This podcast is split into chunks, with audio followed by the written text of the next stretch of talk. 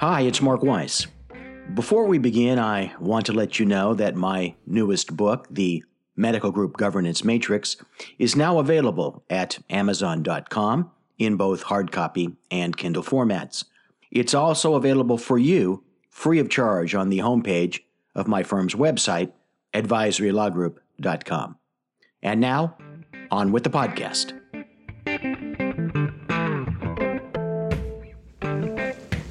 They say that a journey of a thousand miles starts with a single step. Note that the saying doesn't discriminate between heading in the right direction or the wrong direction. This is certainly true of the steps taken in connection with a medical group's relationship with payers, hospitals, referral sources, and patients. Each movement along the business road involves small decisions. A few small missteps don't deter from reaching an ultimate desired destination as long as you quickly realize that they are steps in the wrong direction and then make some corrections.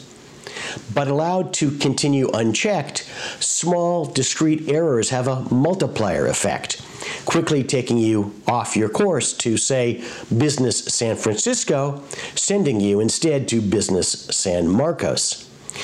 Check your compass often, taking stock of the direction you're headed in.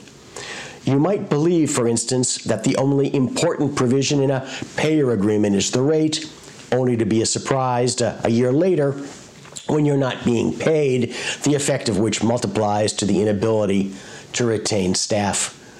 Where are you actually headed? Check the course often and make a correction.